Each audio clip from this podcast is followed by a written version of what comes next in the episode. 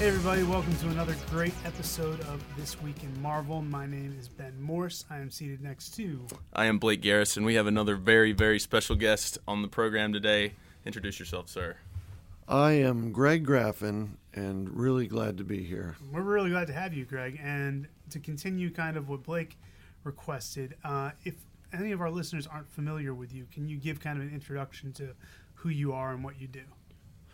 Well, uh, for those of you uh, who may have listened to early eighties Southern California punk, you may have heard of my band. We're called Bad Religion, and um, now we're old. And so uh, we put out a record every two years, so it's amazing how we picked up fans all along the way and uh, continued to uh, produce uh, material, I think, that is...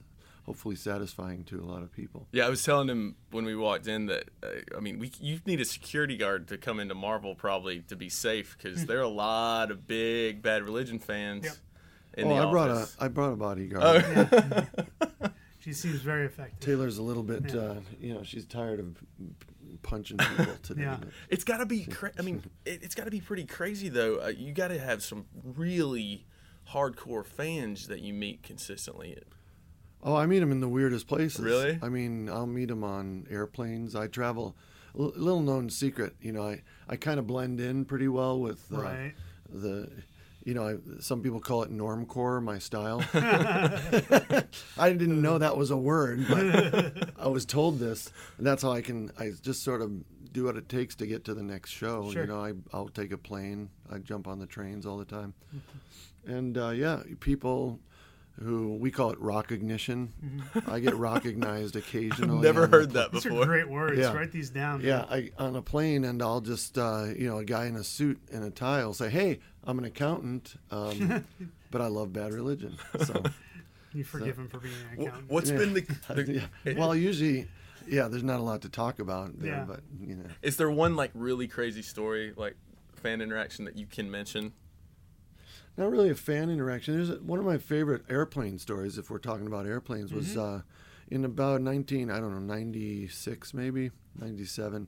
We had a show in London, and I was flying um, uh, business class. I might have pointed that out. Yeah, totally. um, and uh, I was flying into London Heathrow from New York, and uh, I was in the midst of a big... Um, I was reading some of my favorite author, uh, which is Salman Rushdie. Mm. Well, wouldn't you know who's sitting kitty corner to me but Salman Rushdie. Oh, man. Now, this was during the height of his, you know, he had a hit put out on him. Yeah, yeah. Rushdie this, was in business class too? Yeah, but wow. he was in a, he was in a special type of business class. He got on the plane last. Yeah. With full-on se- security yeah, English, because the government supplied bodyguards for him. Mm. Now, imagine my dilemma. I'm sitting there within arm's reach of this guy who's like my my literary idol, but he's in the he's in the most undercover way possible because he doesn't want anyone to know he's even there. Sure. Can I ask you now? Do you go and ask for an autograph? I no, would. because yeah, you blow no. his. I didn't do it. Uh, and to this day, I'm kicking myself. Yeah, I would have done it. And then only sure. only about ten years later, um, I was offered uh, the second Rushdie Prize, which mm. is a a, hum, a humanism prize given out oh, by okay. Harvard, and Rushdie was the first recipient, and I was the second. That's perfect. And I would have loved to have presented the book that I got yeah. signed on that plane, but I I didn't uh, do it. When did you I start? Never got the signature. We all live with regrets. Exactly. When did you start writing books? Um. Well, I started writing because I had to complete the PhD. So, uh-huh. um, you know, and I, even before that, I wrote a master's thesis. Mm-hmm. And you learn a lot when you start uh, writing those.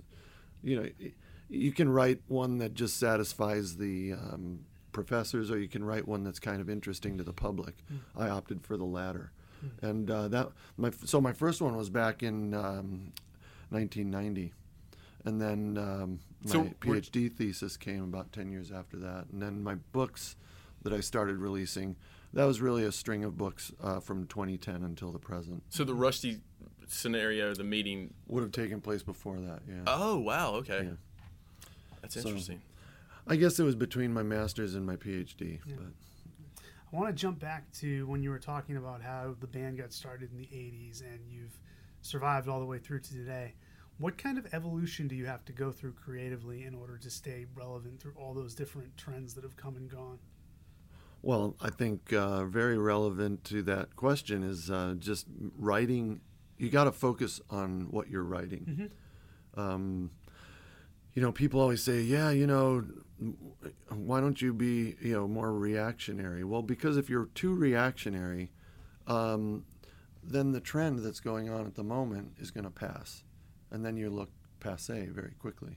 So you got to, I think we're lucky because me and my co-writer uh, in the band, Brett Gurewitz, are we're always very focused on writing songs of kind of a philosophical nature. Even the idea of the band, Bad Religion, we were just teenagers, we were kids. But we we knew we didn't want to just um, have a, a title of the band that wasn't going to be thought-provoking. And religion is one of those timeless philosophical things you can talk about forever. So I think choosing songs that have uh, some kind of a timeless um, quality to them is really important. Focus on the writing. Don't worry about the culture at large. I mean, a lot of people would say, well, then how can you market it? Well, yeah. I think you got to choose. Do you want to be a writer or do you want to be a marketing person? Mm-hmm. I'd rather be a writer. So that's fascinating. And it, uh, let's talk about your, your solo work as well. I mean, you, this is you're about to come out with your third. Solo? Yeah, so this is a this is my third solo effort, as mm. I call it, and um, and that's uh, the same principles apply. You know, I like to, and this um, style of music is what a lot of people would call roots music. But what's so interesting about it, it feels totally natural to me because not only do I sing and play it the same way I've always sung and played music, it's just with Bad Religion, it's put to three hundred beats per minute. Mm-hmm. This is more of a one hundred twenty beat rock rock um, tempo. And um, but what's really interesting is the parallels in punk music and what we know as Americana or roots music. You know, they're, punk is old enough now that it's been handed down through the generations. People come to Bad Religion shows, their parents and their kids. You know what I mean? It's like multi-generational. Mm-hmm. It's been handed down to them because the songs are memorable. And those songs get passed down in the same way roots music, folk music, and Americana has been passed down through the generations.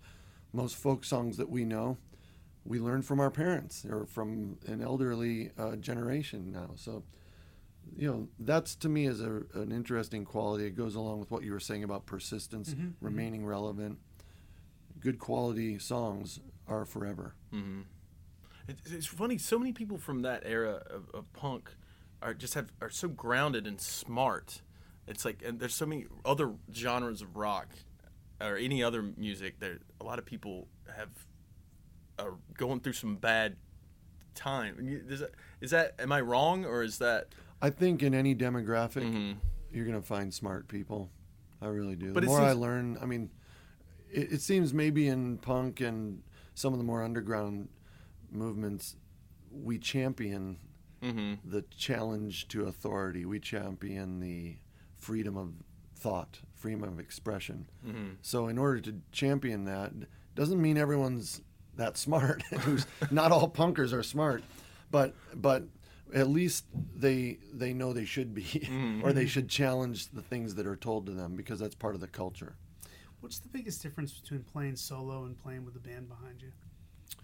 Well, uh, first of all, this solo project does have a full band. Yeah, so I was, I was that was my, my next question. Yeah, but I've you know I've gotten up there by myself too, and it's um, more like. You know, I was joking when I came in about how I don't turn around and I don't see the drummer mm, for mm-hmm, for mm-hmm. even on our biggest stages, you know. Mm-hmm. I know a band is there, but ultimately I feel like I'm just lecturing to a big audience. Mm-hmm. And it is very similar to the work I do at universities, you know, where I lecture to students.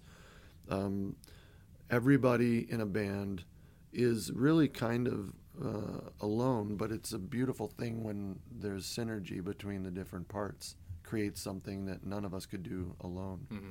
So it's a real special privilege. But personally, as how it feels, um, not only does it feel kind of like I'm communicating with this big group on stage, but it feels like a lecture too, hmm. like at a university. And can you mention, I've, I've heard you have some special guests on the, the album as well. Well, this record was uh, recorded uh, with some of my friends from the band Social Distortion. That's amazing. So it's really interesting because we both go back so far. Uh, our first gig was with Social Distortion, mm-hmm. now thirty-seven years ago. And um, those guys pursued a parallel path. They all had side projects where they played this Americana-style music as well. Mm-hmm. So we thought, hey, you know, what could be more interesting than us coming together uh, to play this music? I mean, just saying, like, oh, my friends in Social Distortion. I mean, it's like, that's amazing. That's kind of, I'm kind of geeking out because, like, you're a legend. You seem like just such a normal you guy. Said that. You're just, like, walking around being a legend. Like, what's that feel like? That's got to be... Well, it's lonely at the top. Let me tell you. It's, uh... I don't know. I, you said the word grounded earlier, so uh-huh. I try to try to not... Um, you know, I'm a normal person, really. Mm-hmm. So other people put labels on you. But, I mean, I respect it. You know, the, my music meant something to them, and that means a lot to me. So mm-hmm. it's kind of a... It's... it's um, a re- I understand my role, but I don't feel that way, like I'm any more important than anybody else. I have heroes too, you know. Who would who would they be? Uh, well, a lot of my musical heroes.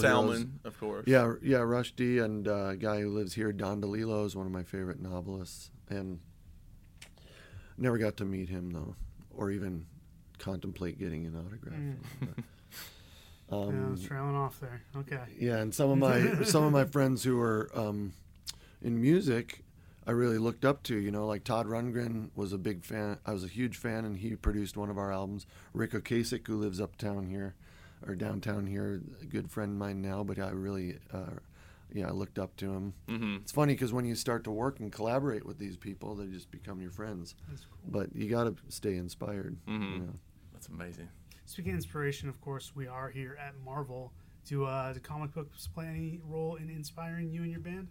I'd love to tell you that they are the most important underpinning of my entire career. I would career. love for you to tell me that. But the truth is, I'm incredibly ignorant. Yeah. I need to, and I said, I'm going to learn as much as you guys are, yeah. uh, because it's, I'm sure you get a lot of people who are um, just like you were saying about, you know, the geeking out about all the music and all the content we've provided. You guys have a world that you built here. Mm-hmm. And, uh, there are people probably who know every detail of that world, but I'm not one of them. um, has there been any, like, you know, Bad Religion to music has been used in so many, you know, types of art form. Has there been, what are a couple that you really seem to enjoy, like in a certain film or, or live event or something? Or you mean my favorite? Usage of some music you've made. Yeah, you know, it's interesting because... It's always a kick to hear your music on the radio, mm-hmm. and or to see it in a movie, or, you know, see it used for a T V spot. You know, once I saw it, like, for bumper music on the World Series, and you're oh, like, wow. It's kind of cool, neat. Yeah, yeah and you like, weren't, like, aware? You didn't know? No, that. I was watching the World Series. I'm like, hey. That's know. amazing. It's pretty cool. Um, but, you know, when it comes down to it, um, it I think... that says more about the programmers and the music directors of those programs mm. who appreciate our music, mm-hmm. and that's always a wonderful thing.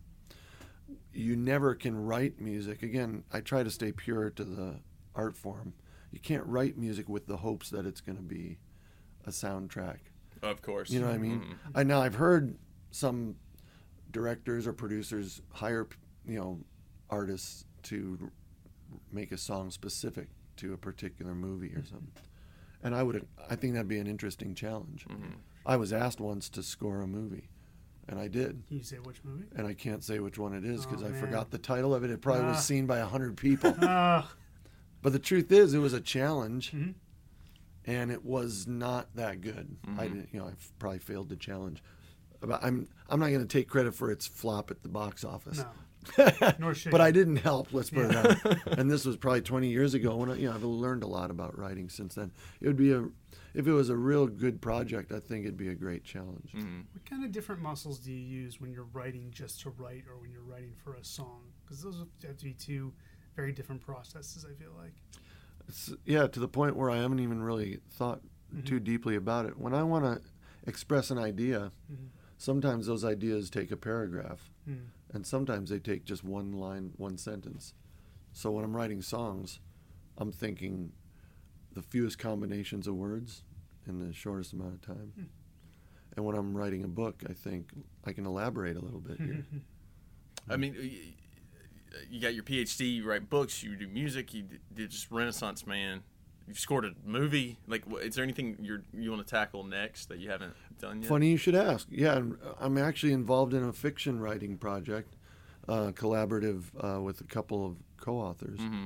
And I uh, can't say much about it, but it probably has some bleed over to Marvel mm-hmm. oh, cool. in the sense that I understand X-Men is a bunch of mutants. And yeah. my, my, you know, the one question, I teach evolution, mm-hmm. and so one of the main questions people ask me is, you know, in the future, and they probably they get a lot of their ideas from reading Marvel stuff, you know, mm-hmm. because mm-hmm. it's so um, ubiquitous. But they probably, they the number one question I always get asked from students, and this is at Cornell University, mm. so these guys, you know, are kind of like what I consider the future of, of uh, you know, what where their heads are at for mm-hmm. the future.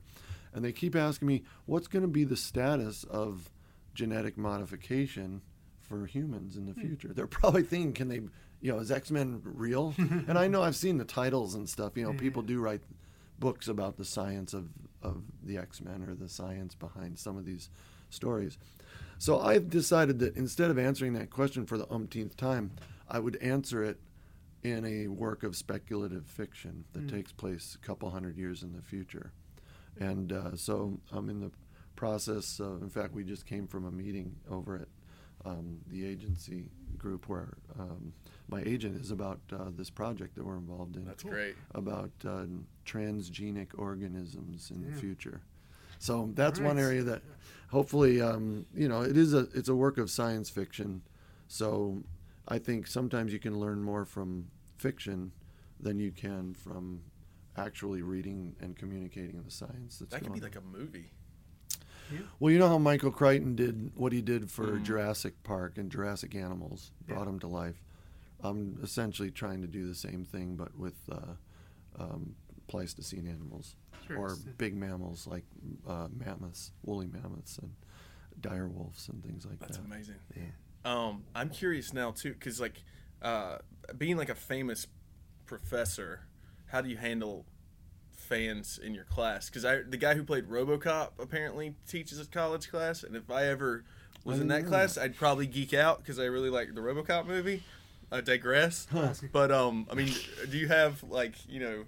Fans come up to you as students? It happens less than you'd think. Really? A lot of these guys are extremely serious. Sure, sure. Oh, it's Cornell, yeah. Yeah, but some of them are, are you know, like you say, geek, geek out a little bit. But ultimately, they realize the focus in here is to learn the material. Right. It doesn't matter how well you know the, the catalog of our songs.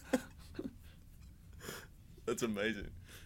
Well, what are you up to the rest of the time you're uh, hanging out here in New York? Uh, well, we're going to finish up these few shows at Rockwood Music Hall. Mm-hmm. Uh, we're going to play some uh, studio appearances. Mm-hmm. And then we're moving on to Chicago and uh, Toronto. We're ending up in Los Angeles um, later this month.